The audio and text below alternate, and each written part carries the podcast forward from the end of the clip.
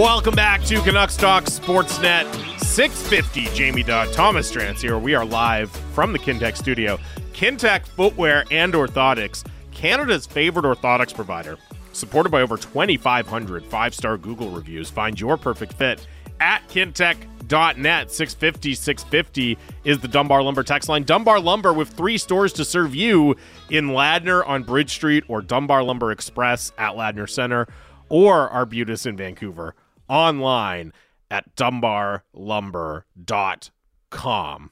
All right, so you want to hear my uh, Shohei Ohtani Canucks take? Yeah, let's go. Okay, so the Canucks takeaway from the Shohei Ohtani, I don't know what you want to call it, fiasco from a Jays perspective, whatever. Uh, episode free agency signs the 10 year $700 million with the la dodgers always the logical favorite the la dodgers my takeaway is that uh, creative artists agency, caa always win it is their world the rest of us are merely living in it from from reading the tea leaves and some of the reporting, there was only one location that Shohei Ohtani had in mind. It was the logical one. It was the one that if you had asked anybody casual to plugged in observer of baseball two months ago would have said, "Oh, probably the Dodgers." His right? stuff's already there. His stuff's already there. They're rich. They're really good.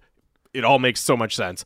Probably the only place he was ever going, and they still squeeze every last penny they can to get up to 700 million out of the LA Dodgers. And I'm not going to go to, I'm not going to put my tinfoil hat on too much here.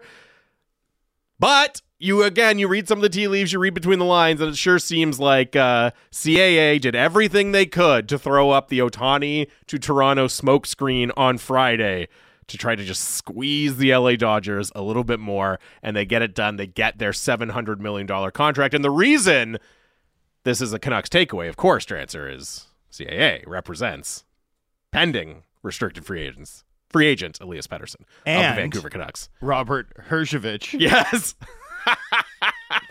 My favorite was when See- people were putting the pieces together and they're like, and CAA also represents Dragon's Den star Robert Herjavec. It's like CAA represents just about everybody. How many clients do you think they have? Like, like, it's, it's like in the thousands, right? Yeah, oh man, for sure it is. Yeah.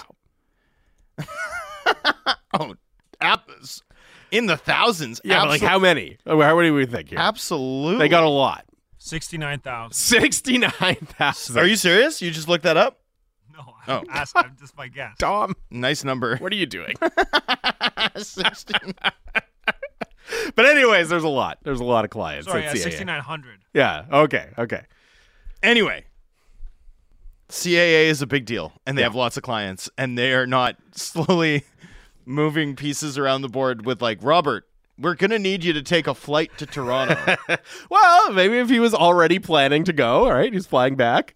No, uh, that part of it I'm not buying, but some of the other stuff that happened. yeah, I mean, it does sound like from Verducci's reporting too that like some of the Blue Jays gossip spooked the Dodgers. Yeah, that's what I mean. Yeah. right. It was like a cons- it was, and that's why. and look, we'll get back into the Canucks here. Why, why, why I don't. You know, people are like scolding Jays fans, like, "Oh, you tricked yourself by tracking a private jet." It's like, no, the Dodgers were spooked. Like, this Yeah. was this was a concerted effort to make it look like this was happening for a reason, and it happened. like, you know what I mean? I wish my job, honestly, was just like to be like, let's uh, get someone on Twitter to point out Yeah. that he's The puppet master. lifelong friends with Kikuchi. Pulling the strings. Let's text in Yeah. to the Toronto Sports Talk morning show about a sushi A sushi reservation. reservation. By the yeah. way, no one could uh, Let- text you say and say, hey, why do you have this reservation? Is it for your wife's birthday? I don't know. Uh, we probably he didn't even have it. I'm sure. But anyways, Yeah, do we- He did. He had a reservation. Are you sure? Is that confirmed? His wife's birthday. Uh, are, are is that confirmed? Or are you Yeah, yeah. falling victim to the CAA ghost whisperer on Twitter and in radio inboxes across North America? So the Pettersson thing's funny because yeah, CAA gets their dollar. Do I buy the CAA absolute puppet masters like you know that they're the they're the version of the stonecutters. Yeah. They make Steve Go- Guttenberg a star. Like no, I don't. I think that's a little overcooked. But they know what they're doing. And Oh, I mean, JP Barry and Pat Brisson know what they're doing without question. Without question. Um, by the way, so does Alan Walsh. Alan Walsh is uh, who represents Filip Hronek, like yeah. you know, sometimes sometimes too, hockey players prefer to be with the small independent guy who fights for them. You know what I mean? Like uh, Max Pacioretty would be one who literally left CAA to go to Walsh. Um, you know, j- over the course of a contract negotiation, and and that resulted in him getting traded out of Montreal. Like that was the sort of solve there. So. Yeah, I mean, look, the Canucks are in tough in these negotiations. We know that, and and I think that's a funny takeaway is that like what we saw with Ohtani was proof positive of of just how significant the, the the boss battle is going to be here. So the good news, though, is that if uh, if there is a, a, a, an Elias Pettersson private jet to LA rumor in the summer, maybe it's just like you know what I mean. It's the it's Robert the inverse. It's it's actually just to to get things over the finish line uh, with the Canucks. Um, The Pettersson private jet to LA thing. You just sent a shiver down my spine. no, but that would be a good sign because it's actually just the final negotiating play.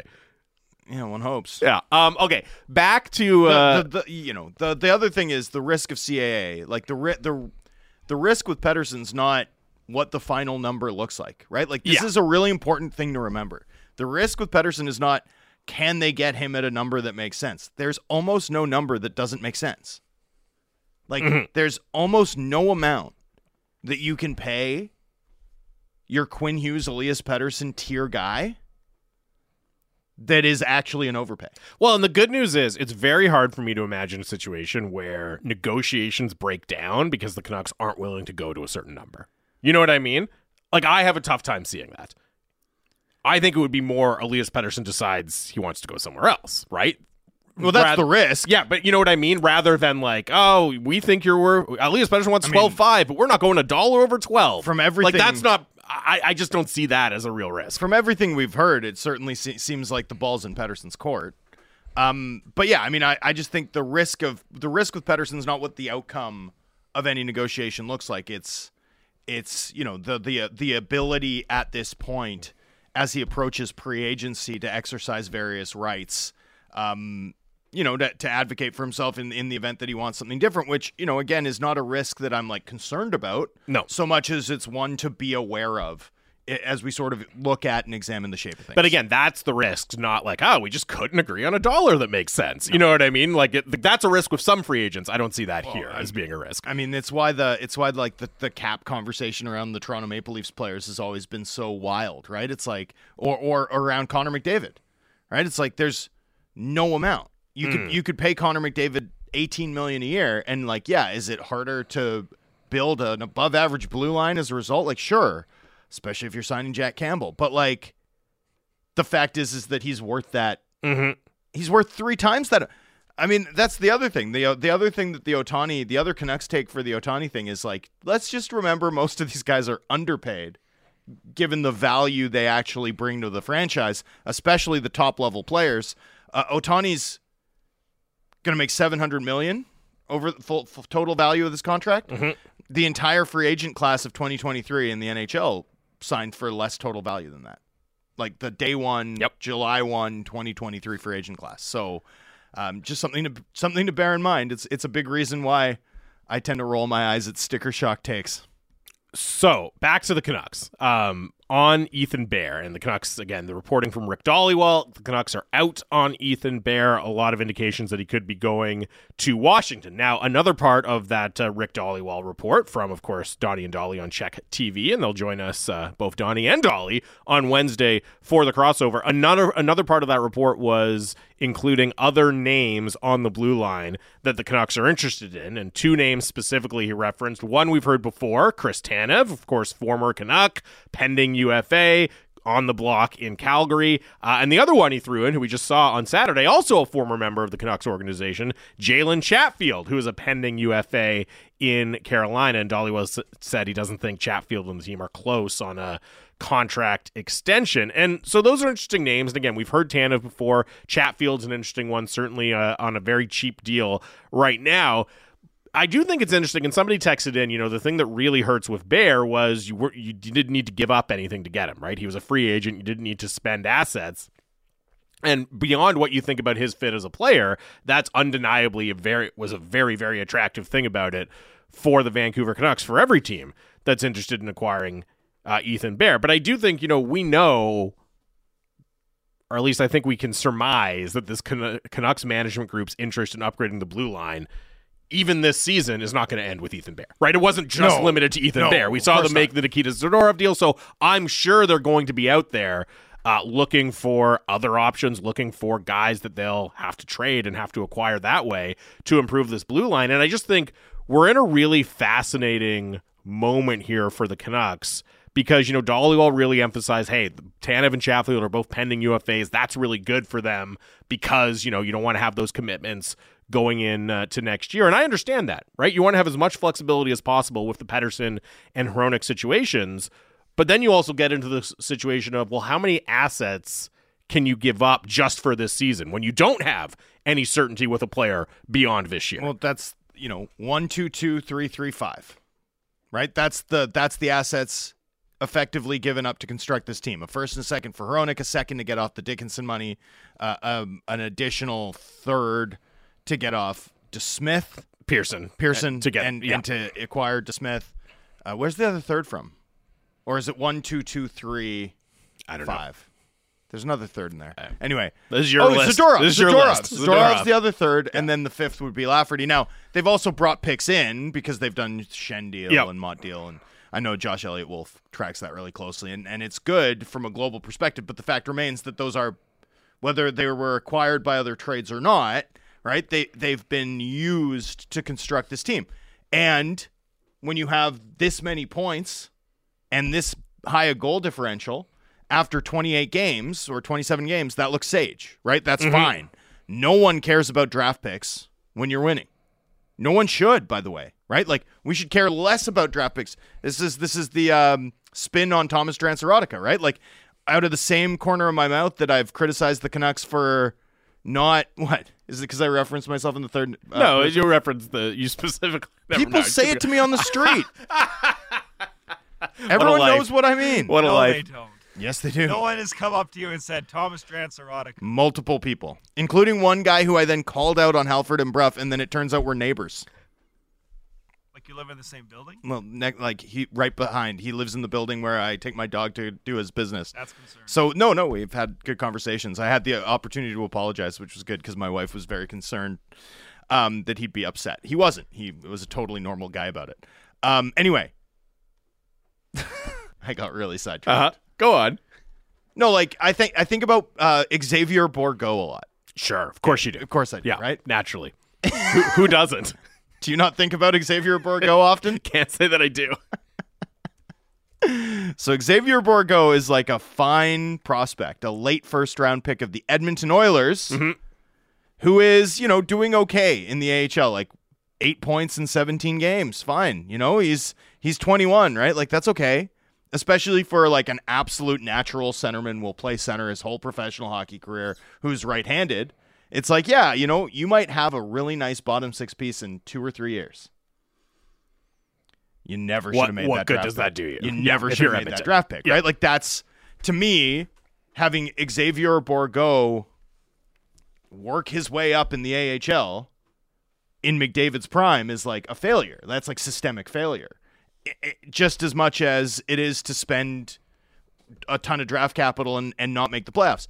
Right now, the Canucks are on track for this investment uh, of futures and of cap space to have been at least arguably worth it. And and for most people, I think listening to this, clearly worth it. Drance, you were wrong. Um, which is a, a fair point to have at this point. If they can sustain it, that's great. But I do think it's worth considering like on the one hand, this team's found creative ways to make trades, some of which I've really liked. The the Beauvillier, shedding Beauvillier in particular. But also some of them have been lubricated by valuing and assessing futures, the price of futures, and the price of cap space and cap commitments differently from everyone else. Mhm. Right? Like this team has partly been able to consummate trades that other teams haven't at a higher volume because they don't seem to value cap space the same way and they don't seem to value draft picks the same way as most other teams in the league. And again, while it's working, while this team performs, that's completely fine. That's in fact them accomplishing what they're out here to do, which is make the playoffs. If this team can't sustain this though, then we'll be having a very different conversation 30 games out, which is why performances for me anyway, like the one in Carolina where it's like oh this team looks really imposing, matter. It's why it's why having a successful homestand against five really tough opponents matters. That's that's sort of what for me anyway sets the stakes here. I also just think, you know, we always as we get into the new year and then get closer to the trade deadline, we always group teams, right? Hey, there's buyers and there's sellers. And I just think if you look at this Canucks season, how they, you know, the fact that they've won a lot of games early in the season, they're in very, very comfortable position to make the playoffs. But then on the other side, you know, the fact that they've already given up a fair number of future assets to build this team. Uh, they have the Pettersson and Hronek contract situations that they need to figure out. They also just have a lot of free agents, right? On the blue line, but elsewhere in the lineup Oh, in yeah. general, right? UFAs. Like, there's a lot of balls in the air. Now we hear, you know, that teams are calling on Kuzmenko, that they're still trying to clear cap space, right? Which has been an ongoing theme uh, going back to since Jim Rutherford was hired here. Like, there's just a lot of things and incentives pointing in different directions. I feel like the Canucks might be that true team where we're getting close to the deadline and they're not a buyer or a seller, right? Like, I, and I think Or they're both. that's what I mean. Yeah. Right. Like I, they, they're not a true one of either candidate, and I actually think that's probably the right approach for them to have. Like we had this conversation with Sat last week, right? Like I think the best thing for, the Canucks right now is just to keep an extremely open mind, right? Whether that's on a player like Andrei Kuzmenko, whether that's on a player like Tyler Myers, who's hey played 20 minutes of really solid hockey on Saturday for you, but is also a pending unrestricted free agent. I, I don't think this team should be an all-in buyer. At least I haven't quite seen it yet. But I also don't think they should be. Oh, well, we're selling all of our UFAs. I think they're going to have to chart a more complicated, more flexible course. That's a hard thing to do. I think if you nail it, it has a lot of upside. It's just it's, it's a bit of uncharted territory for a lot of NHL teams. I mean, I'm here for it from the perspective of I think this organization's best work has been done with those sorts of limitations.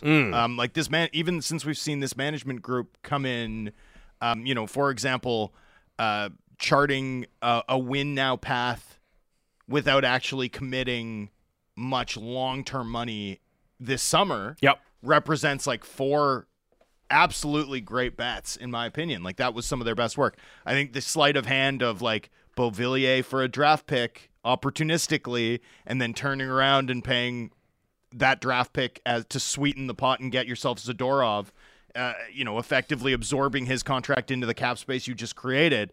Like that that to me is some of their best work. A hybrid approach to the deadline where you're, you know, say you're say it's a Myers type, right? Yep. Where because where you've got 6 million going out to a team that wants some veteran defensive help.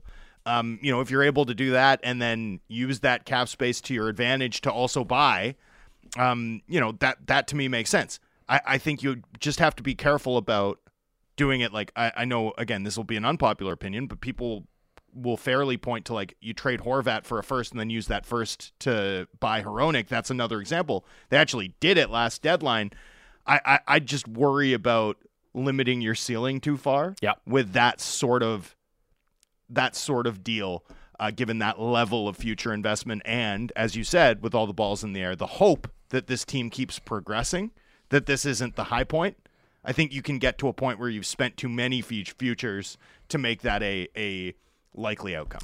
Uh, before we go to break here, and Brendan Batchelor will join us on the other side for a chat. Uh, I did just want to take a second to uh, just mention Joey Kenward, our, our colleague here, friend, of course, longtime broadcaster in Vancouver, hockey personality here in Vancouver. You might have seen on social media or on the broadcast on Saturday, Joey announced uh, over the weekend uh, he's recently been diagnosed with leukemia, and really, really obviously tough news for Joey and his family, his partner, uh, and his son, his young son. So we're, we're thinking of Joey and his family. I know he's gonna he's gonna pull through this, and uh, a GoFundMe has been started. You can find it on Sportsnet 650's Twitter profile. I think Drance and I have both retweeted it as well. So if you want to contribute, if you want to help Joey and his family some of the expenses uh, associated with this, I encourage you to reach out uh, or, or go find the GoFundMe and and give what you can at this time of year. And again, we're all thinking for Joey. Uh, we're keeping him and his family in our thoughts, and uh, we're here for him, and we're hoping that we'll uh, we'll be passing along really good news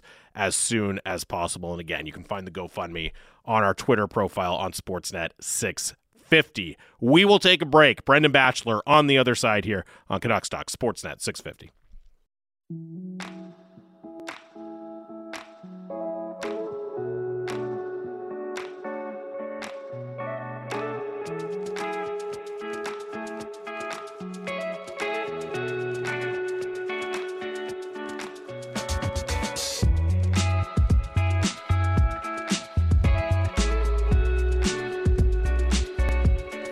Welcome back to Canucks Talk here on Sportsnet 650. Jamie Dodd, Thomas Drance. Canucks Talk brought to you by Avenue Machinery and Douglas Lake Equipment. Be a champion on the worksite. Find them together online at dleamc.com. We are coming to you live from the Kintec studio, Kintec Footwear and Orthotics. Canada's favorite orthotics provider, supported by over 2,500 five star Google reviews. Find your perfect fit at kintec.net. 650 650 is the Dunbar Lumber text line.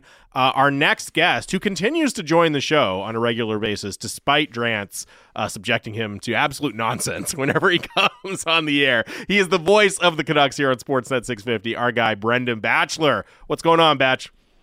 None of my other hits contain nonsense, so I need to change it up every once in a yeah, while. there you go. Well, I'm glad you uh, you continue to make time for us. I have Don't, no idea. don't you do Halford and Bruff? Yeah, That's true. Good point.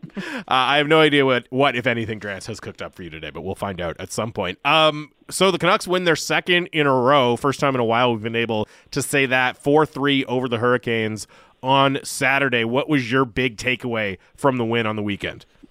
Yeah, one of the more complete games we've seen from them in the past month, I would say. Uh, you know, it's what November fifteenth, I think, was the last time they won two games in a row, and um, you know, some things have happened in that stretch. Obviously, Pettersson had a bit of a downward trend.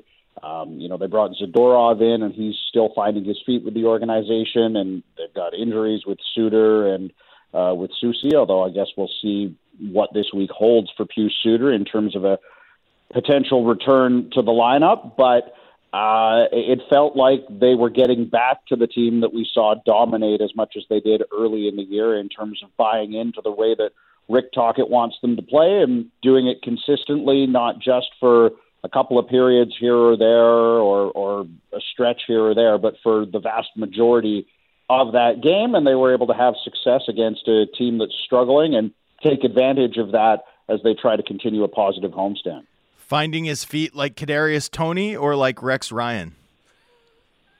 Uh, probably Kadarius Toney. I hope not Rex Ryan. I'm sure Rex Ryan is very good at finding feet, but um, but in terms of Zadorov, uh, you know, I think I think he's had uh, he's had some ups and downs, but I thought you know the game against Carolina was probably his best as a Canuck in terms of um, being reliable, being consistent, understanding his role and where he fits in within the system. And so that's a good sign, I think, um, as a guy that, you know, as I said, was maybe a little bit up and down right away. And you would expect that coming to a new team. And he hadn't been playing very well for the Flames prior to the trade, but I liked the way he played the other night. What did you make of the too many men on the ice penalties, which, if we're being honest, kind of kept Carolina in the game because I agree with you. I thought it was their best uh, all around performance in months, or, or, in a month at least. Um, and yet, two bench minors, it's the same lefty defenseman. It's Hughes and, and Ian Cole. Um, sort of miscommunication on both plays. And we did see Quinn Hughes only play a couple shifts as the club closed out uh, a narrow win. Like he only had a couple shifts in the last six minutes of the game, which is very uncharacteristic for how this team has utilized him for much of the season. Is that you know another example of Tocchet accountability, or was there something else that you saw in Quinn Hughes's game that might have explained um, you know that that sort of uh, curious deployment from the Canucks? Yeah, I think we've seen that a couple times recently. Like this isn't the only game, and uh, I want to say it was the game in Calgary where he didn't play a lot right at the end when they were trying to close out a win and, and things got a little hairy, but they found a way to win. And I could be wrong about that, but um, but I wonder. I think I think this is part of Tocchet's conscious effort to try and spread the minutes out a bit more now that he has Zadorov here. And I think we've seen Zadorov and Myers used in some of those late game protecting lead situations. I, I don't think it's anything, you know, against Quinn Hughes or the way he's playing.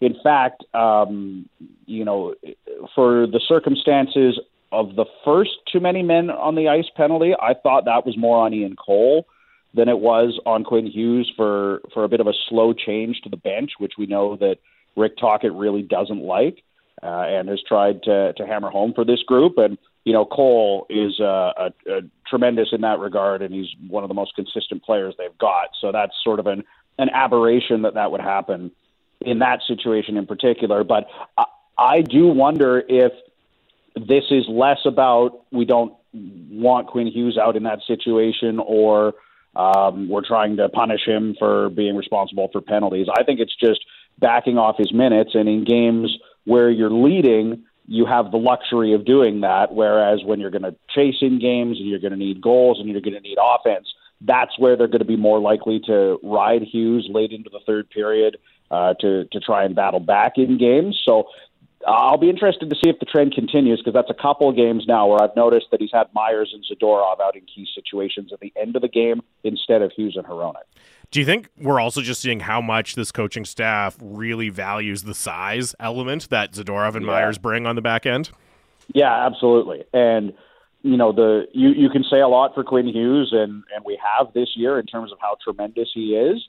Um, but do you really want Quinn Hughes being the guy that has to step in shooting lanes and block shots and and be that guy late in a game where you're under pressure in your own zone? Like that to me, eh, of all the great skill sets that, that Quinn Hughes has, and certainly being able to exit the D zone under pressure late in the third period would help them there.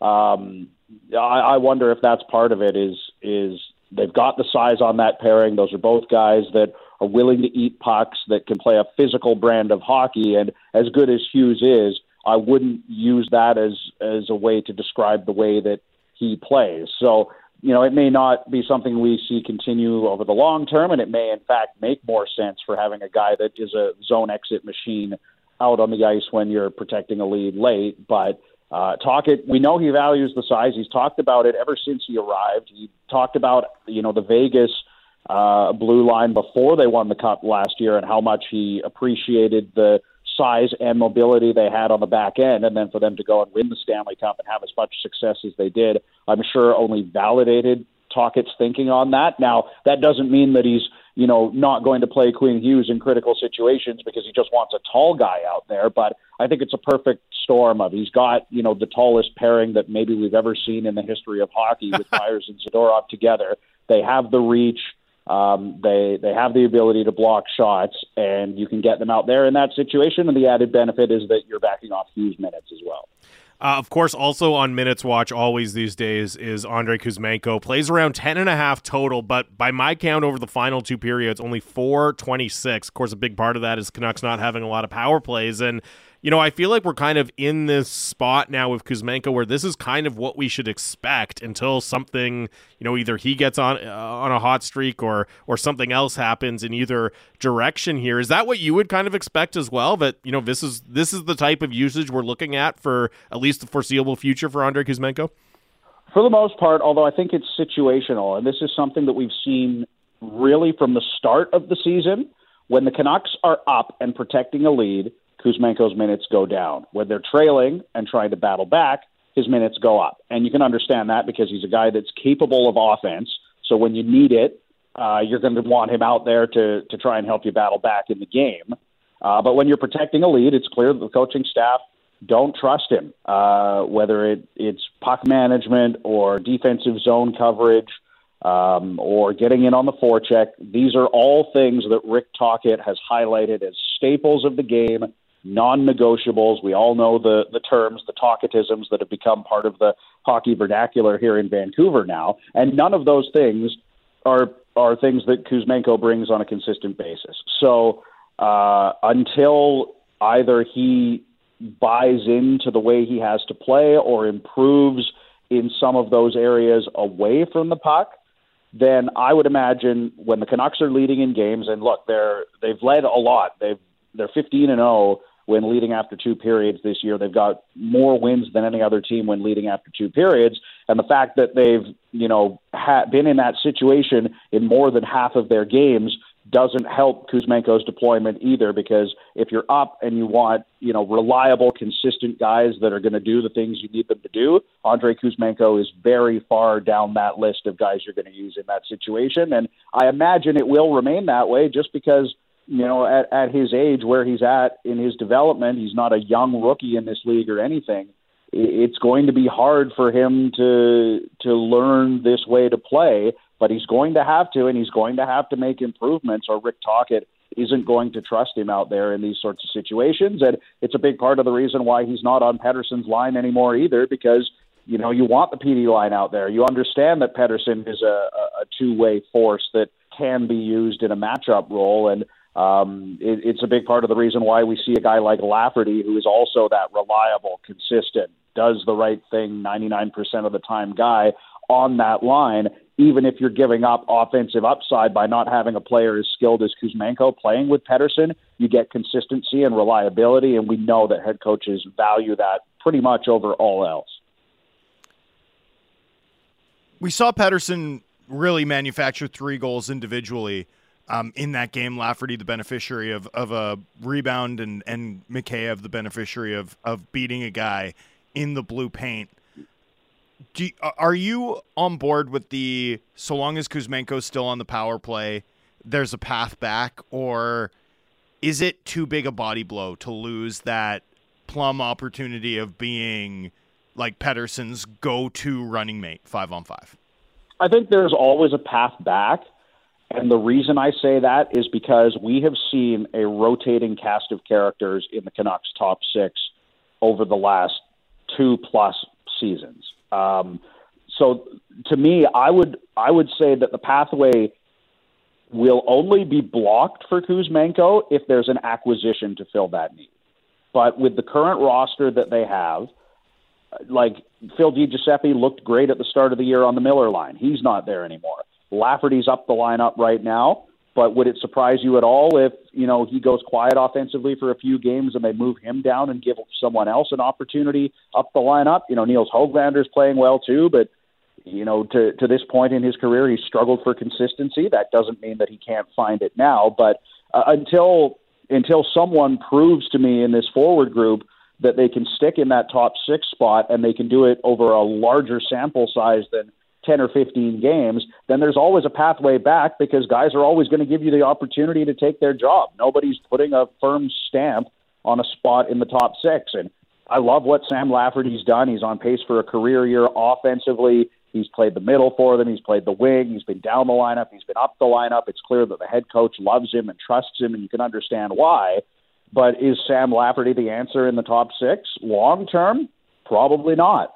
So if Andrei Kuzmenko can find his game, can do some of these things that Tocchet wants, I believe the opportunity is absolutely still there for him. But he's got to put in the work and recognize the the deficiencies in his game that the head coach wants him to correct, and frankly will need him to correct before he gets that opportunity up the lineup again. Um, and it, then it comes down to the conversation you guys were having earlier about confidence. And as long as you're on that top power play unit with the guys that you're playing with, you have the chance to produce offense. You have the chance to restore confidence. And if you're able to do that, and then for Kuzmenko, pair that with doing some of the things that Tocchet is expecting, not just of him, but of every player on the team, then there absolutely is a pathway back to the top six. And it wouldn't surprise me if we see Kuzmenko back there at some point this season. What do you make of uh, Ethan Bear not landing in Vancouver?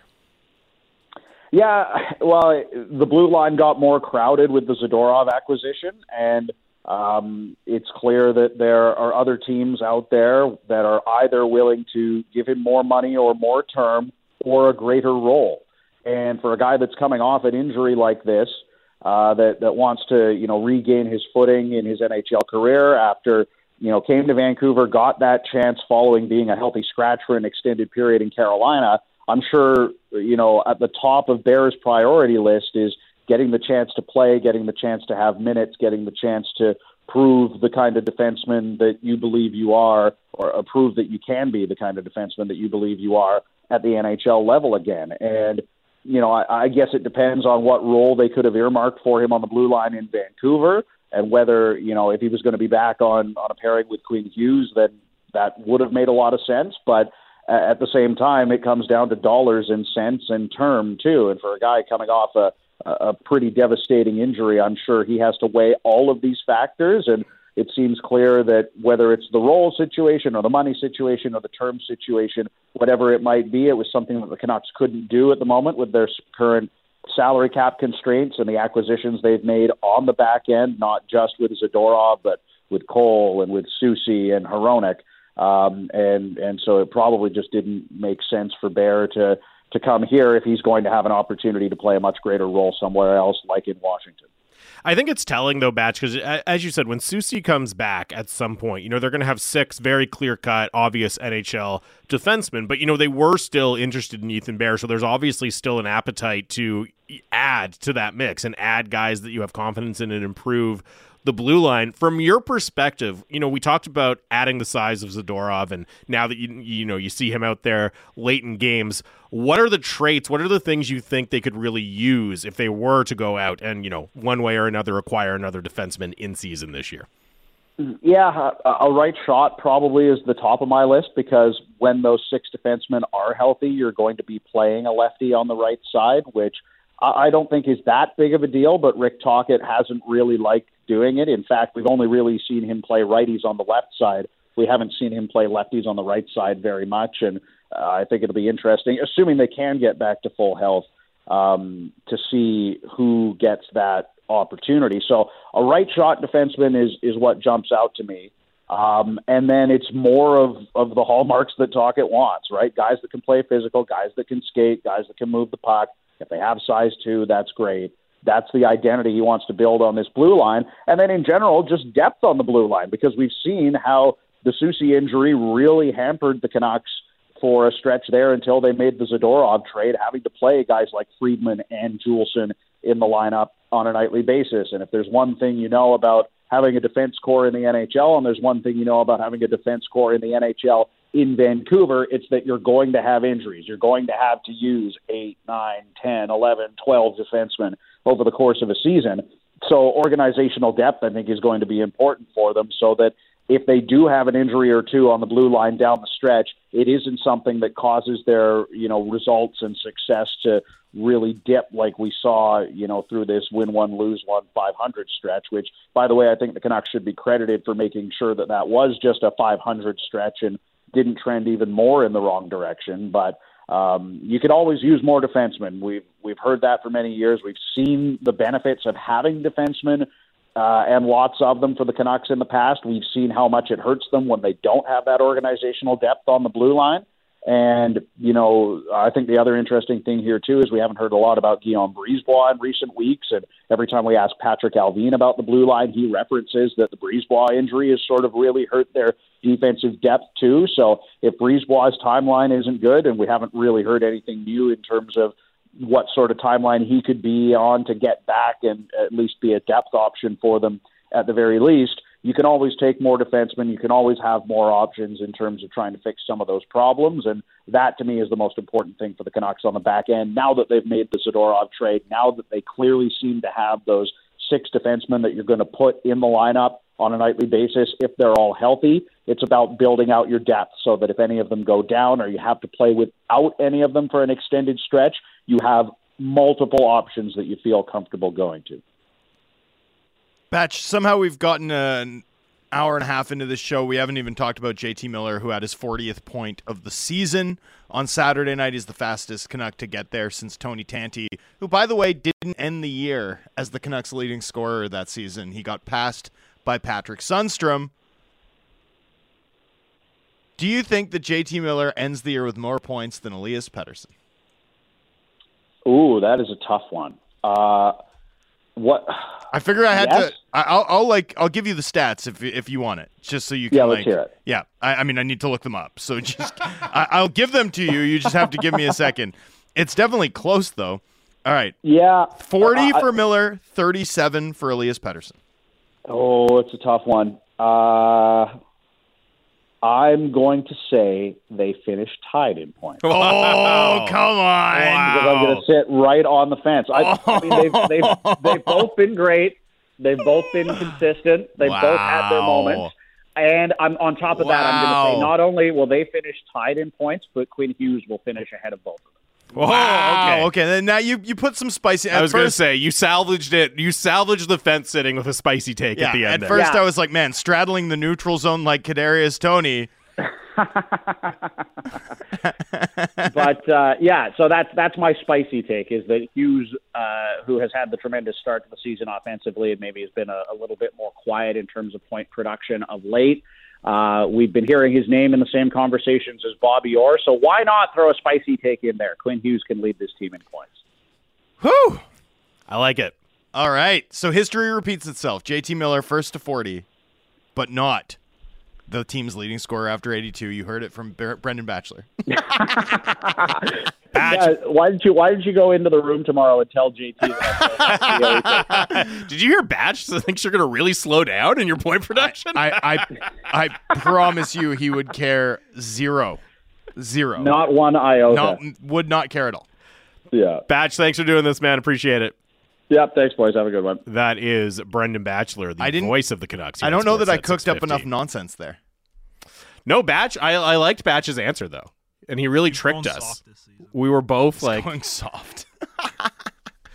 we were we both reacted like, "Come on, Batch, don't don't don't Batch!" him to tie," and then he he he salvaged it in a big way. Uh, by uh, by picking Quinn Hughes to finish across both of them. That is a good point though that we hadn't even referenced JT Miller uh, and the continued point production that that he continues to point up. I loved up. I loved that goal because it's very rare that you can hear a goal. He was so loud that in the press box, like one, it was the Botchford Project on Saturday. One of the Botchford Project fellows was like, "We could hear him." I was like, "Yeah, you could. You could hear him in the upper bowl. He's just like, like absolutely screaming for that puck."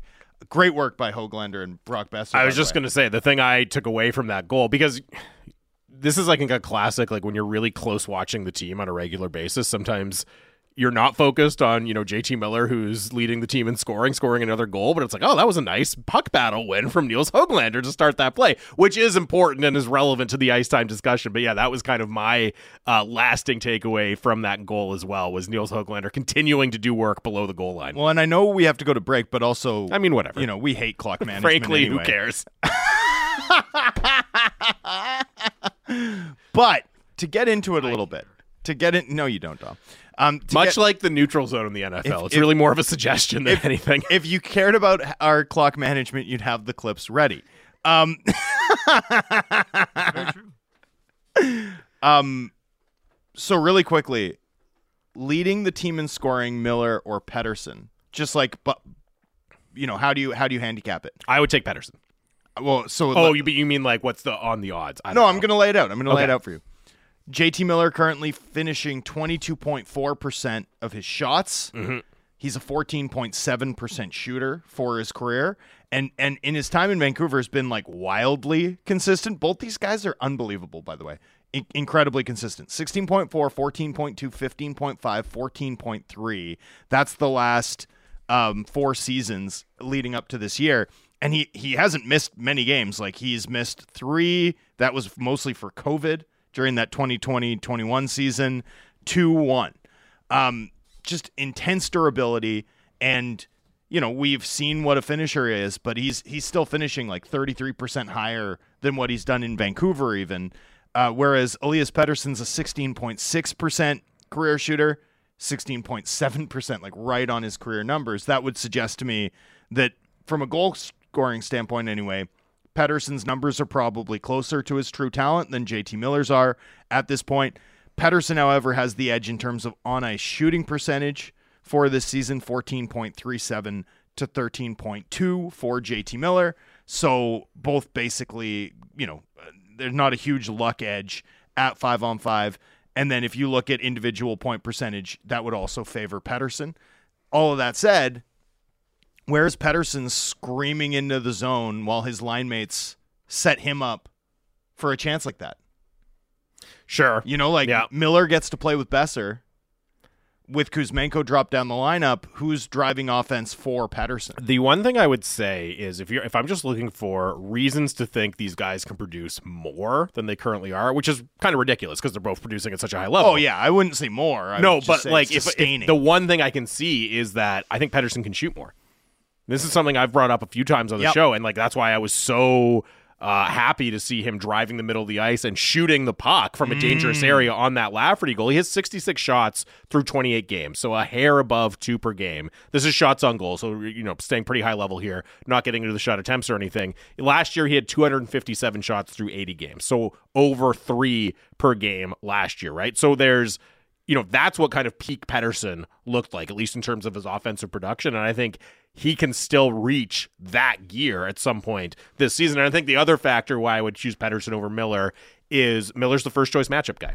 Right. So he's just inherently going to be out there in some really, really tough minutes. Not that Pettersson's never going to be in those minutes.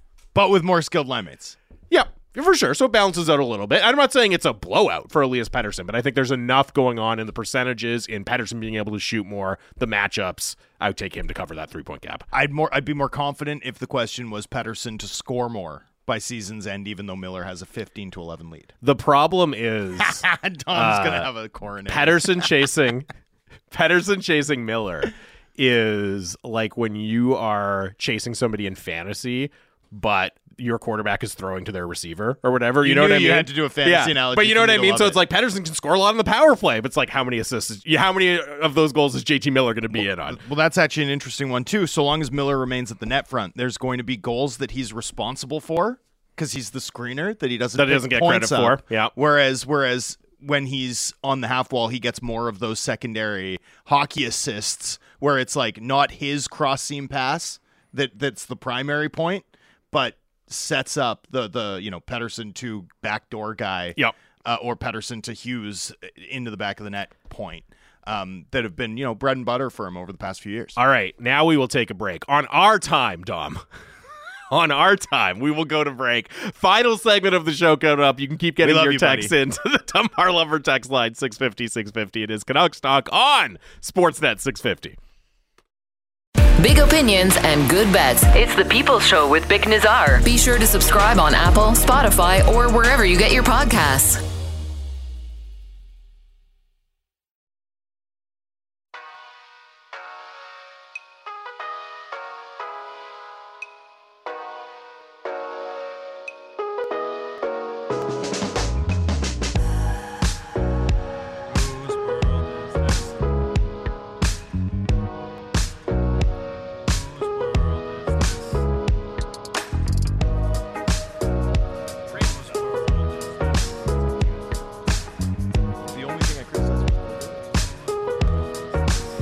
Welcome back to Canucks Talk Sportsnet 650. Jamie Dodd, Thomas Drance here. On your home of the Canucks, Sportsnet 650, live from the Kintex Studio. 650 650 is the Dunbar Lumber text line. Dunbar Lumber with three stores to serve you in Ladner on Bridge Street or Dunbar Lumber Express at Ladner Center or Arbutus in Vancouver online at dunbarlumber.com. Uh, our our clock management is all over the place today, and our, one of our regular texts in your clock management is like a Kuzmenko shift. But fortunately, we don't have uh, Rick Tocchet in the control room. we, we, we, we've got Dom You manage the clock like Kadarius Toney manages the neutral zone. That's right. Yeah, poor Kadarius Toney. But also, don't do that. Don't do that. By, by the way, Dom shared our Kuzmenko discussion about confidence, and I did want to Yeah. spotlight this text message from like an hour ago. Mm-hmm. So sorry for this listener if you've since tuned out because I, I actually thought your point was salient, and I, I want to read it. He says, I would agree with Drance on the talk Kuz thing except for two things. This does happen with older players. And I think Talk should have stuck with the commentary that we are working with Kuzi. He's used to being a star on big ice where there is less board work. Um, and stars don't forecheck in the K. He's doing fine and we'll figure it out rather than being glib publicly. I'm tired of talking about Kuzi's got to work harder, etc. I thought that was an interesting spin on it. Now, you are literally never going to hear me criticize Rick Tocchet for being forthright with us. Mm. I think it's an area that he's excelled in, and I think the positives far outweigh the negatives. But we did talk last week about how it's hard to struggle in this market. Like one thing I do believe is that it's like there are natural advantages and disadvantages to various markets. I think we are seeing that with certain decisions that players make on where they want to play. We talk about it with low tax rates. We talk about it um, you know, with media pressure, media attention. Some guys just want to live somewhere where they're not recognized in public constantly or or you know, the old Luca Sbisa uh, story about like going to a restaurant in Vancouver and then being like, "Oh, you play for the Canucks, you're not very good," right? Um, you know, like there's there are definitely this is a hard place to lose and a hard place to struggle in, and I do think you have to amelior- ameliorate or, or change up your approach sometimes as a result. And it's something Talk it's never dealt with. Mm-hmm. First of all, everyone's played so well No, his I- entire tenure. Yeah, that's true. And secondly, his experience as a head coach is in Tampa Bay and Arizona. Like I do think there's something to that. I'm, I, you know, I don't think he threw Kuzmenko under the bus necessarily. I, I don't think, you know, calling it glib commentary. I think it was frank and honest commentary. I also think it matches his internal style. I don't think there's like two sides to it. Um, so again, I'm not being critical, but I, I do think it's worth thinking about from the context of some of the things that make this market unique. Uh, Just one last thing on this because I didn't really get into it when I was talking about those other markets. Like one thing that I do think um, is hard for players in in a place like where I worked in Florida, right? Is when you struggle, you can a get away with it, Mm. and b the building just empties and it feels like what you're doing doesn't matter. Yeah. And I think that can also there's also a downside to that in terms of driving bad habits or lower standards. Like I think it can be tough. It feels irrelevant. Right. There It- might be no pressure, but there's also no push No to be better. Yeah. So so you know, I, I, I just just pointing out like while I do think it's a unique challenge that Canucks the Canucks have to manage and the Canucks players have to deal with, um, I don't think it's wholly unique. There's downsides to the other side of that coin as well. And I will say on the Rick Tocchet and th- that specific answer that was referenced by the texter, right? I'm tired of talking about Kuzmenko.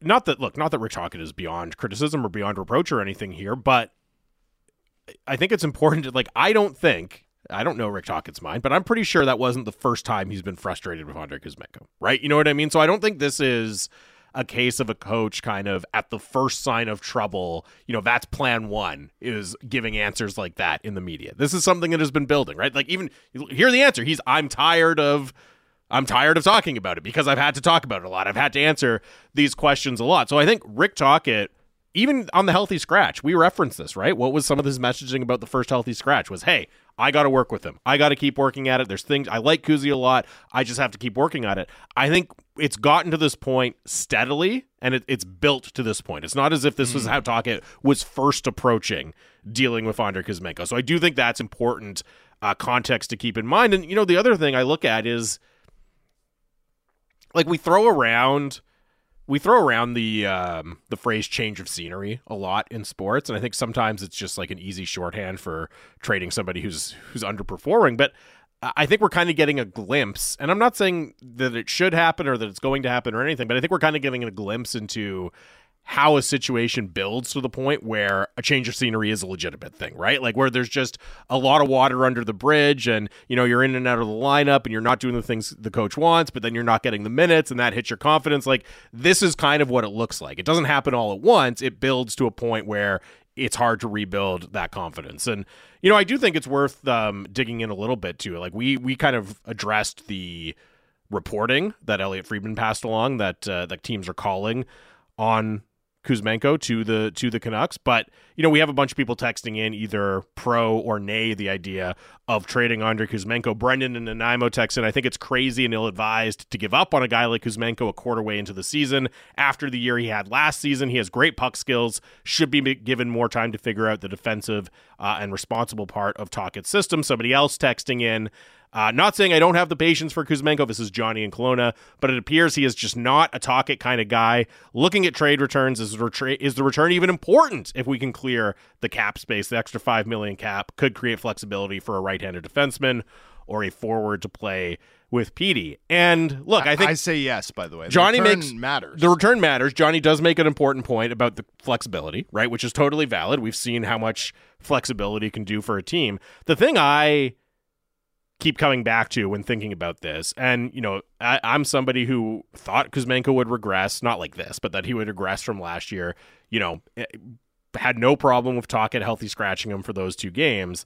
But we've also seen how quickly things can turn based on place in the lineup, all of that for specifically wingers, wingers who are asked to score, right? Like look at Brock Boeser. Look at how different the conversation around Brock Boeser is from this year to last. Andrei Kuzmenko in the other way, like Nils Hoglander from this year to last, right? Even Conor Garland, you know, there's been times where he's scoring and it looks great and times when not so much, but you know, with Brock Boeser, like everyone's saying, oh, hey, that was the best trade they didn't make. And I think obviously they're right. He's leading the NHL in scoring the idea I'm not saying there's no trade for Andrei Kuzmenko that would make sense. The return matters, but again, I think we're just we're not in that place where we should be looking at it as pure addition by subtraction. Like I would not rule out a scenario down the road where Andrei Kuzmenko gets some of his mojo back and is playing with Elias Pettersson and is putting up points for this team. Yeah. Uh, the Boeser thing too, right? It's worth noting like this is a guy who's been a 13ish percent, 13, 14% shooter his entire career and had two consecutive seasons 11.8 and 10.1. Like like, you know, a, a couple standard deviations below his mm-hmm. mean. And the thing is with Kuzmenko is we just don't know. Like the the reason for patience is we don't know. Right.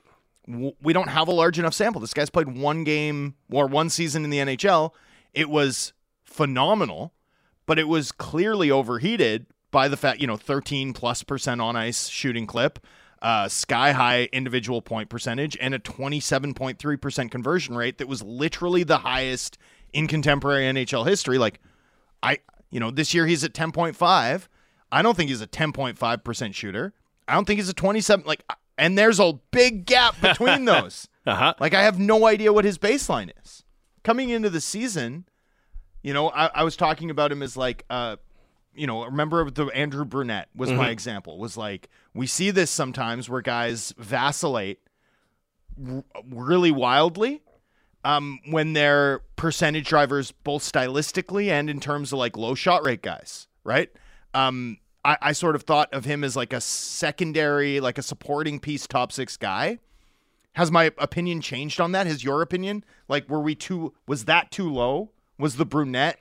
I don't think it was. Like, I really don't think it was. I still think this guy's probably. I guess I, my confidence is maybe downgraded. Maybe I'm like, maybe he's more like a middle six offensive guy than a top six offensive guy, but I still think he's probably a top six offensive guy with unique game breaking ability. And I still think we're going to have a stretch where he runs incredibly hot.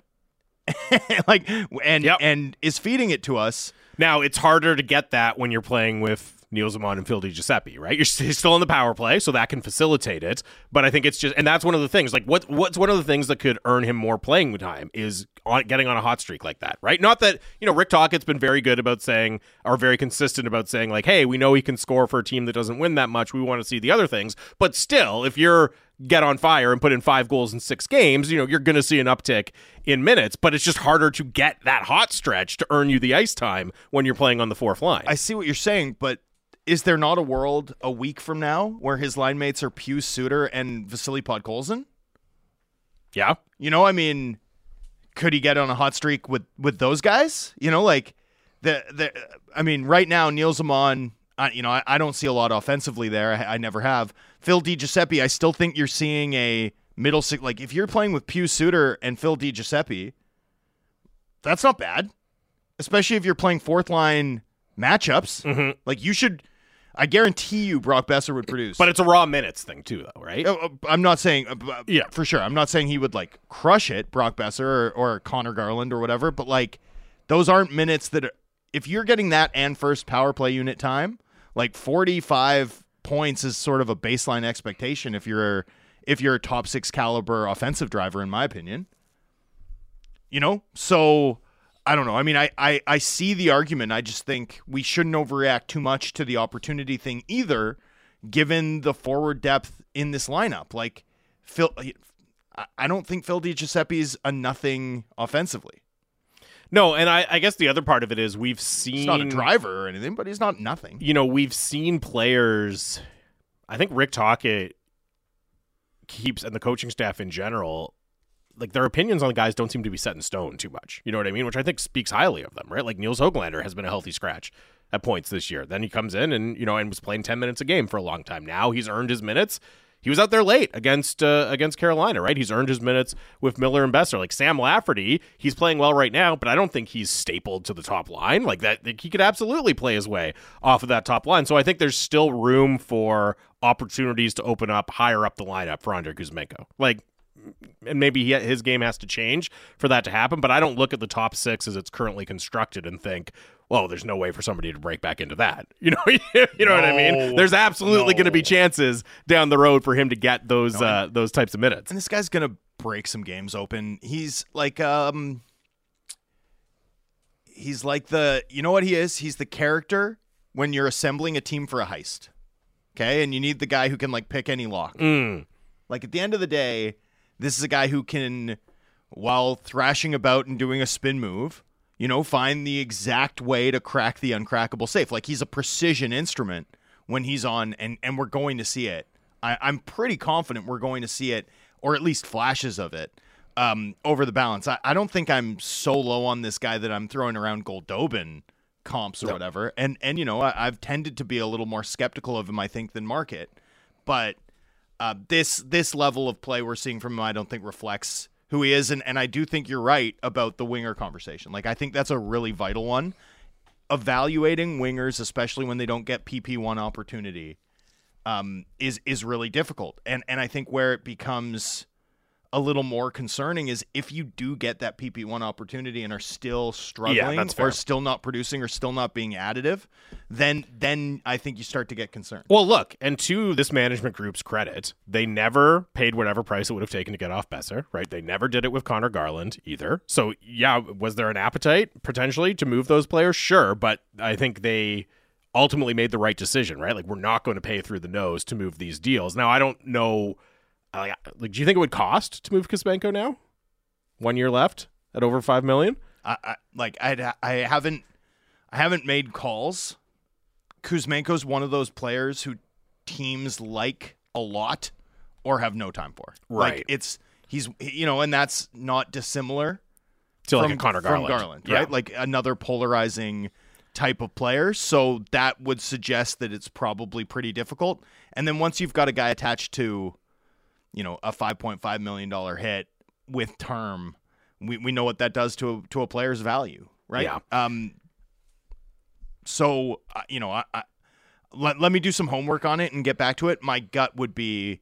My gut would be that you know it feels it's like not- a- it feels like a positive value. It feels like a dollar in, dollar out kind of situation. I right? think that's right. Uh, Luke from the island says, "Listen, if you can swap Kuzmenko for a like salary at a, uh, in a defenseman, you, you'd be stupid not to look at it. Well, don't- yeah, but, I don't think you. That's yeah. true for almost any winger. And he says, Like, I don't think that qualifies as giving up on him. It's maybe selling low, which I think is a fair way to look at it. I'm not saying there's no scenario where they should, trade Kuzmenko. It's just about calibrating like this level of desperation. I mean, I've made this point a dozen times about Boeser and Garland, right? Like, hey, if there's a world where there's a trade that makes sense, that's fine, but it shouldn't be seen as this, oh man, we have to do whatever we can to move these guys from our roster. And I would say with Kuzmenko, you know, he's got one year left on his deal after this one, right? So if you think there is a path forward, right? Because the thing that could change this calculus is with inside knowledge of the relationship between him and the coaching staff. If you just don't think there's a path forward, okay, then that, maybe that changes the math. But if you think there's a legitimate path forward where he can be in your top six and contributing again, it's a fairly low risk bet to make because he's a UFA after next season, right? Like you're like 18 months away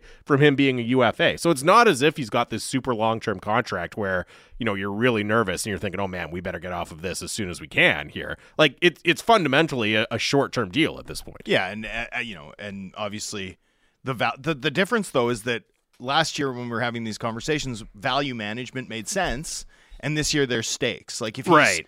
Only going to play fourth line minutes for you at 5.5 million, right? Like it doesn't even matter whether he can play Tocchet's system or not, whether he forechecks hard or not. We just saw that with Beauvillier, right? Like if you're a playoff team, a four four a four to a five point five million dollar winger playing in your bottom six is a problem, a problem.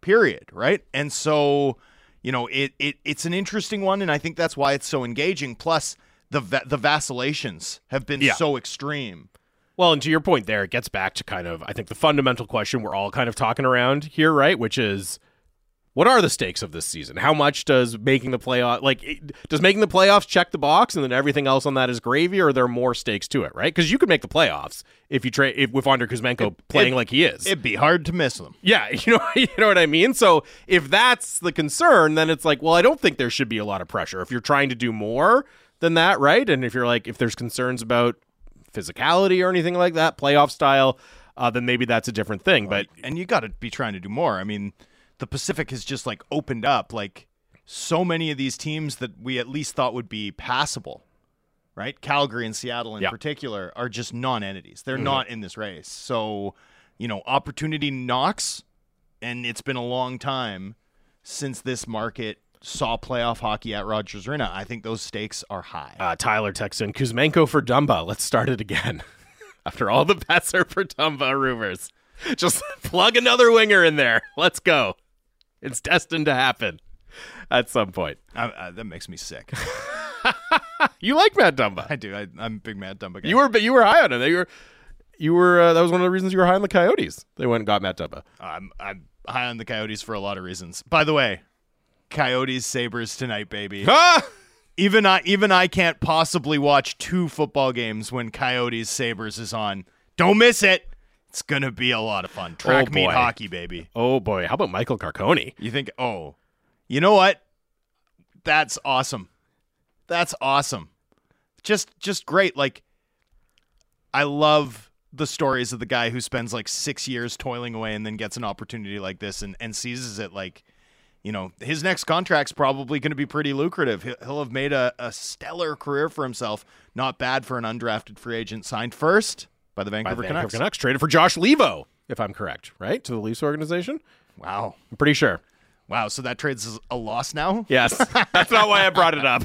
But anyways, uh, all right, we'll wrap it up there. We'll be down at the rink for the Canucks and the Tampa Bay Lightning tomorrow. Uh, have a great day. We're uh, we're back tomorrow. Keep it right here on Sportsnet 650.